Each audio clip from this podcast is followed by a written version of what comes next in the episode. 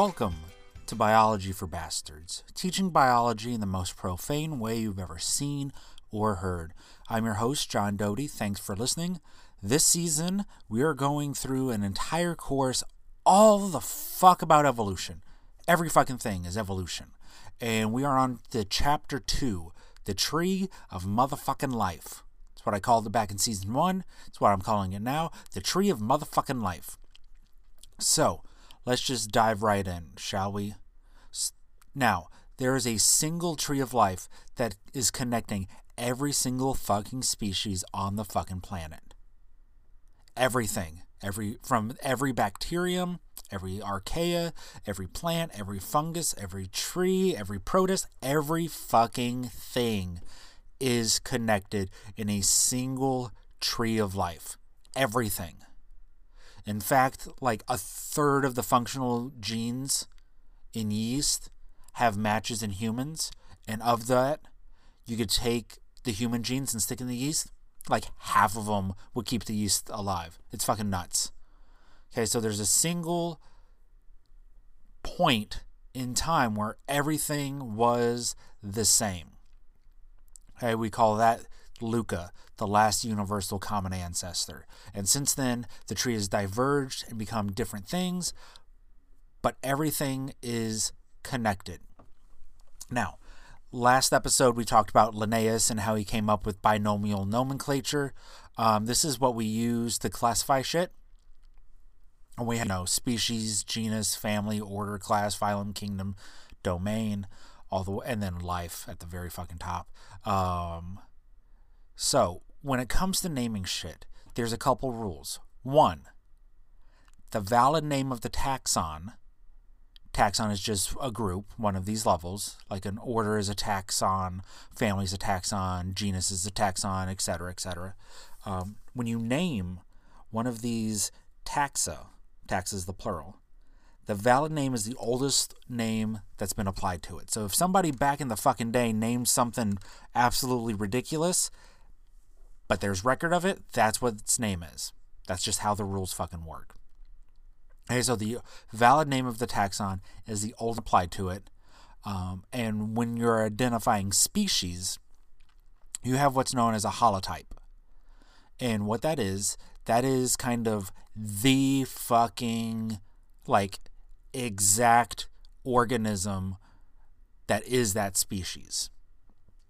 So it's a single specimen um, that's like the name bearer, quote unquote, name bearer of that species. It is what every other organism of that species is compared to. Now, sometimes there are differences uh, among species, there's variations, and when you have those, we call those paratypes.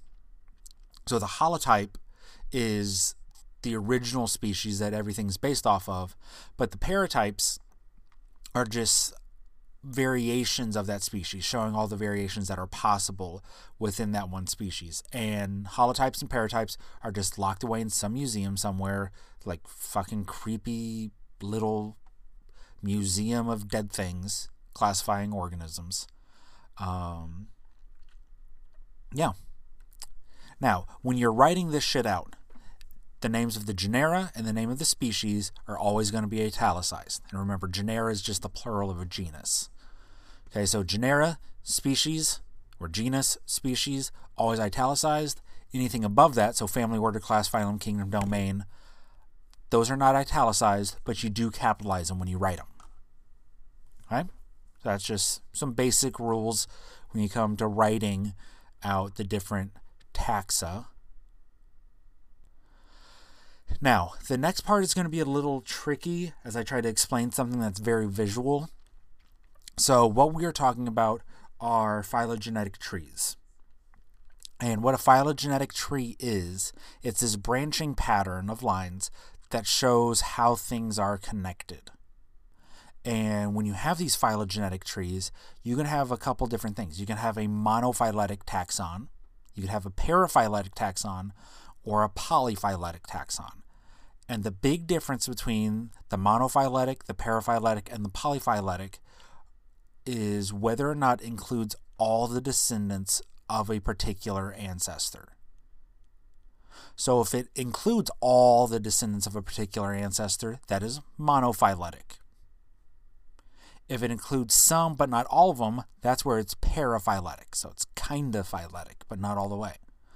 And then polyphyletic is when you include species that are not from that common ancestor. So on the slides available at the website biologyforbastards.com or this entire with the slides paired with it um, is available on YouTube.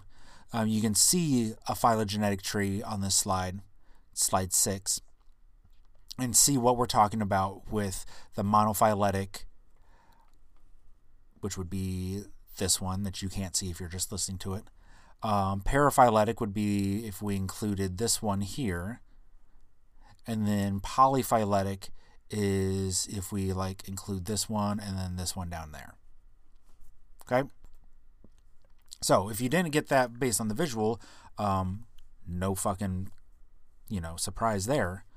But check out the website, check out the YouTube, subscribe, all that stuff. A little plug in the middle of the show. Um, now, when it comes to the evolution of the higher taxa. So, whenever you say a higher taxa, you're typically talking about anything above the genus level. So, family, class, order, fam- no, family, class, order, phylum. I know it the other way. Domain, kingdom, phylum, class, order, family. Those are your higher taxa. There's two big processes um, in the evolution of those. You have um, anagenesis, which is when you have a change in the features within a single lineage. So that's as one thing kind of evolves into something new. And you have cladogenesis, which is the branching of a lineage into two or more descendants. So anagenesis is where one thing branches or just transforms, doesn't branch, transforms into a new thing. Cladogenesis or cladogenesis um, is when it actually branches. And then the study of phylogeny is studying the history of events in which species or other taxa or whatever bullshit you want to talk about uh, have arisen from common ancestors. That's the idea of phylogeny. Okay. Now, when we look at a phylogenetic tree, okay, they can be drawn in two ways. One is with like kind of triangular looking things, and another one is more rectangular. But when you have these phylogenetic trees, there's a couple of important things that pop up when you're looking at them. Okay, each lineage um, is going to be a branch in the tree. So again, on the slides, we've got like A, B, and C drawn out. So those are different lineages if you follow the path down each line. And at each split in the branching, each split, that is called a node or a branch point, and it's just where one species separates into two or one taxa, one taxon separates into two taxa, really, because we could be looking at species, we could be looking at genera, whatever. Okay, so um, when we have clades, that's the terminology for the taxa within phylogenetics. So instead of domain, kingdom, phylum, class, order, family, genus, species, all that shit, um, you just use clade, and everything is its own clade. It's a clade, it's a clade, it's a clade, it's a clade. You have big clades, you have small clades, you've got everything in between. So, um, when you have two clades that come from the same common ancestor, so in the examples um, on the slides, it's A and B, for example, those are sister groups because they are the closest um, ancestors to each other because they share that common ancestor. And then we have a root lineage, kind of branching off at the very bottom is the lineage that all the species in the phylogeny are related to. So that's the very bottom of a phylogenetic tree. Okay, and it leads to what's known as the MRCA or the Merca. I don't even know if it's pronounced Merca, but I know Luca is pronounced Luca, so I'm just assuming Merca is pronounced Merca. It's MRCA for the most recent common ancestor. And again, Luca, just for review, was the last universal common ancestor. So, yeah, Merca. When you're looking at phylogenetic trees, um, what we are looking at is the closeness, closeness of relationships. So, how things are related. We're not looking at similarities. So, they could be totally different looking. Like you could have like a fucking bird and a fucking alligator side by side. And you could have like turtles off on, you know, further down the line. And just because we're talking about their relationship, it has absolutely nothing to do with how similar they look. Um, and another really important idea is that the relationships that we're talking about, they're defined by the order of the branching, not necessarily by the order of the tips of the trees. So it doesn't really matter like if you put A next to C or B next to C or anything like what's important is how the branches break off from each other. That's the super, super important thing when it comes to looking at phylogenetic trees. Okay? Cool. Moving the fuck on. Now, when we start interpreting phylogenetic trees, there's a couple things that we can do. Okay? So, if two things are very closely related, we can expect to have homologous features. Okay? So, a homologous feature is just any kind of morphological or phenotypic feature, um, DNA sequences. So, we're talking about different characters. So, a character is just a trait of an organism that's going to come up a bunch this season that a character, we're talking about characters here, it's just a trait. And then a character state is a variation of that character. So it would be like the character is a color and character state would be blue or red or whatever the fuck. Um, it also works for DNA sequences where each character is the position of a, on a strand and each character state would be A, G, C, or T, whatever the fuck, um, whatever nucleotide is in that position. Right, now, going back to looking at a phylogenetic tree, so this might be a little tough to explain again verbally. Okay. Um, but what we have are in groups and out groups. So the in group is the one that we really care about. If we're looking at studying one organism, if we really study I don't even have a fucking example. Tomatoes. I don't know why I just fucking picked tomatoes. Okay, but tomatoes, if we're studying tomatoes, that's the in group. The outgroup then would be the most distantly related um, species to whatever species we're looking at, um, all the other species. I should have just used these fucking dinosaurs, which is on the slides, and just whatever. But outgroup is the taxon that is most distantly related to our species of interest, and our species of interest is the in group. Okay? Cool beans. Cool fucking shit. Moving on. Um, there are variations of a phylogenetic tree, so we can look at it at phylogeny. We can look at, at look at it as a gene tree, so we're looking at the uh, branching tree that um, shows DNA sequences. We can use it as a species tree, uh, all this fucking shit. But when we're looking at how things have changed over time, um, especially how genomes have changed over time, is this idea of gene duplication, where you have a duplication in genes, that's just a mutation, and then those two genes, even though they're the same, they'll go different evolutionary changes. And then because of that, we can see differences that have come about over time. Because at one point they were exactly the same, because they're almost exactly the same now, but there's minor differences that have popped up over evolutionary history, and we can use those to distinguish each other. Now, when we're looking at um, these genes, we can have orthologous, orthologous, orthologous, I don't. It's a weird ass word. Orthologous genes or paralogous. Paralogous. Paralogous. Paralogous. I don't know how to fucking pronounce some of these words, but I'm just going with it. Orthologous and paralogous. Um, so, the orthologous genes are just when you have loci in different species that have come from the same locus in their most recent common ancestor. And remember, locus is just a spot on a chromosome, it's the address for a gene, um, and loci is just the plural of that. So, just saying that there are different um, spots on chromosomes in different species that came from the same locus in their recent ancestor. So, those are like the same. And then the paralogous genes are when you have loci in the same or different species that came from different duplicate genes in that ancestral species. So orthologous is when they're pretty much the same.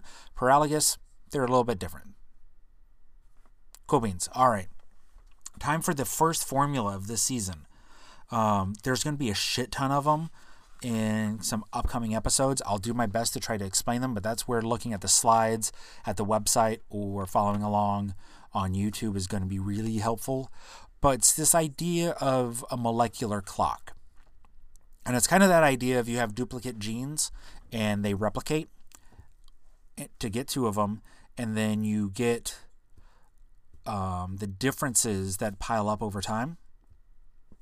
So, the equation to figure out how long two species have been separate species um, is T equals D over 2R.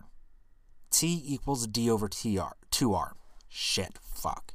T equals D over 2R. So T is the time since the split. That's what we're trying to fucking calculate. And then D is the expected differences in DNA. And 2 is the number fucking 2 and R is the rate at which the genes evolve. So it's really based on how quickly the genes evolve, how many differences we expect to see, and the two is there because the genes evolve alongside each other down two different lineages. So T equals D over 2R. And you can plug shit in and figure stuff out. And it is important to note that there is no molec- like universal molecular clock. Each gene mutates at a different rate, but the rate at which it mutates is fairly consistent throughout species. So that's how we can use molecular clocks. Now, when we're looking at different um, features, we can look at how most features have come from pre existing features. Okay, so what we can use the vocab that we've learned today, just say a character, remember that's a trait, uh, may be homologous among species, but a given character state may not be, and that's the variation. So we're saying a trait could be the same among species, but the variations of that trait may not be the same. Which kind of makes sense when you break it down like that and don't use the fancy ass biology language of a character may be homologous among species, but a given character state may not be. And you just say, you know, a trait might be the same among species, but the variations of that trait may not be. Makes fucking sense. It's just easy that way. Okay? Um, and then how these characters are going to evolve, they can differ. We have mosaic evolution, uh, which is just say we have different characters evolving at different rates. So it might evolve at one rate over here, and this character might evolve at a different rate over there. Um, so, like, coloration might evolve at one speed, and size might evolve at a different speed. That's what we're talking about here, um, as far as different characters evolving with different rates. And then we can have conservative characters, which are just when you have a character that stays the same with very little or even no change over long periods of time. That's why they're conserve or conservative. That one's pretty straightforward.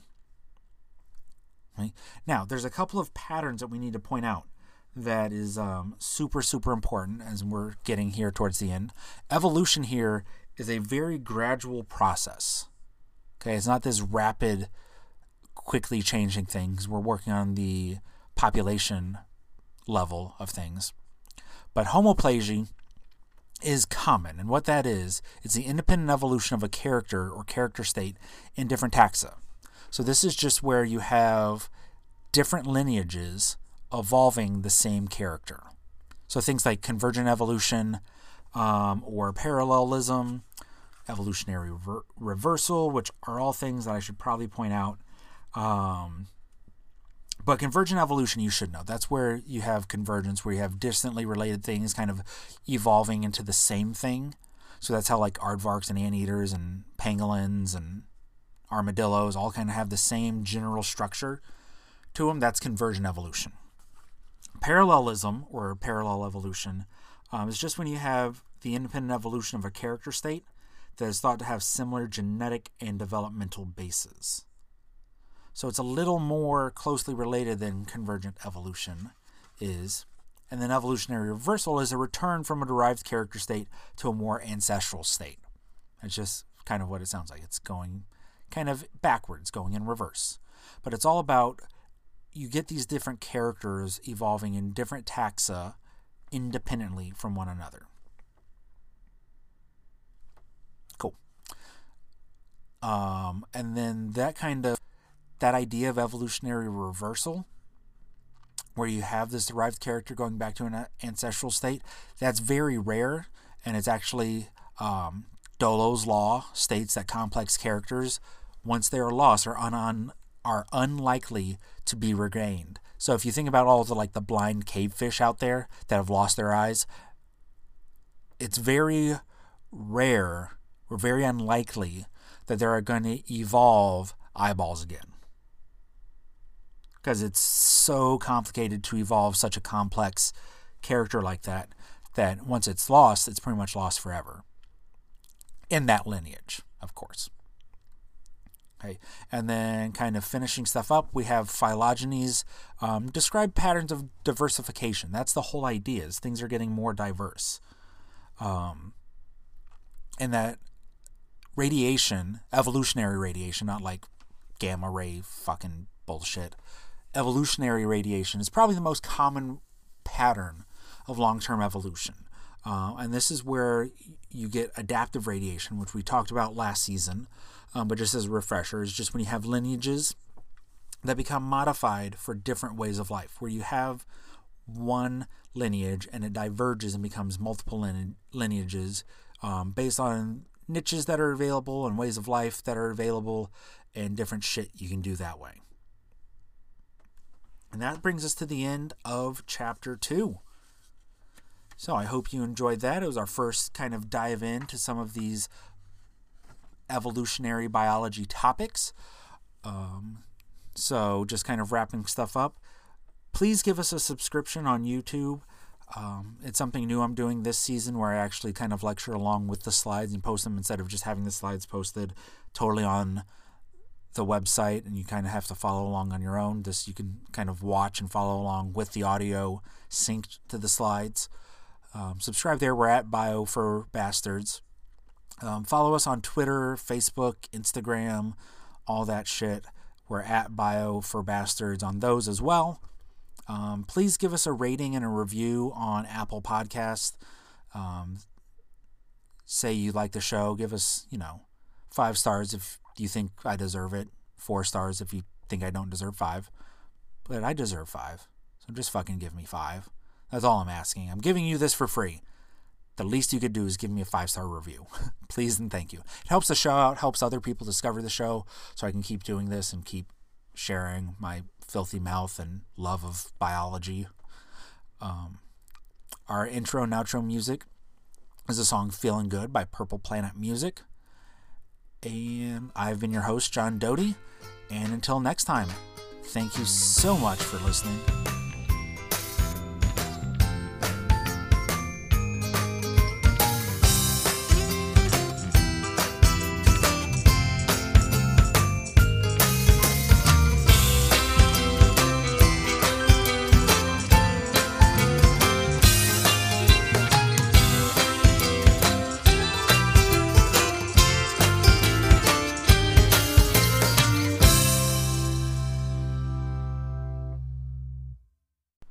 So you may have just heard an ad, but I can't end with an ad.